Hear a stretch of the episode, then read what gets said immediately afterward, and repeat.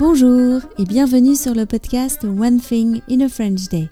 Aujourd'hui, lundi 20 juin 2022, donc la veille de l'été, ce podcast s'intitule Élection orale du brevet, bac de français et Vézelay, épisode 2134. J'espère que vous allez bien et que vous êtes de bonne humeur. Je m'appelle Laetitia, je suis française, j'habite près de Paris et je vous raconte au travers de ce podcast un petit bout de ma journée. Vous pouvez vous abonner pour recevoir par email le texte du podcast, le transcript sur onethinginafrenchday.com. Élection orale du brevet, bac de français et Vézelay. Ce matin, à la radio, il n'est question que des résultats des élections législatives. Je vous explique en quelques mots ce qui se passe. Le parti d'Emmanuel Macron n'a pas obtenu suffisamment de députés pour avoir la majorité absolue, 289 sièges. Il n'a qu'une majorité relative avec 249 députés. Gouverner va être compliqué. L'alliance de gauche a bien fonctionné et c'est le premier groupe d'opposition avec 131 sièges. Enfin, le parti de Marine Le Pen a eu énormément de députés, 89. Il faut dire que l'abstention a été record et parfois on aimerait bien que voter soit obligatoire. Je pense que le paysage serait différent.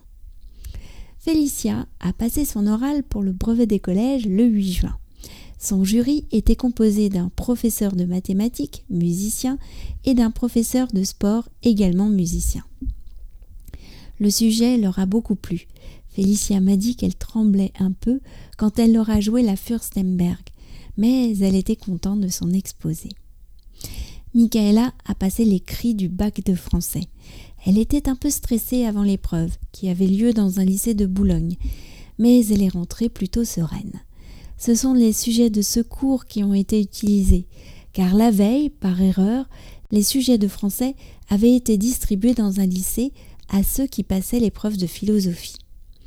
Pour le français, les élèves ont le choix entre deux exercices, le commentaire composé ou la dissertation. Michaela savait qu'elle choisirait le commentaire composé. Il s'agit d'analyser un texte sous deux ou trois angles différents, à l'aide d'une problématique, bien sûr. Le texte du sujet de ce cours était un passage d'un roman de Sylvie Germain, Jour de colère. C'est une écrivaine contemporaine qui a enseigné la philosophie. Michaela a trouvé le texte difficile mais beau. Il décrivait la vie de neuf frères élevés dans une forêt du Morvan.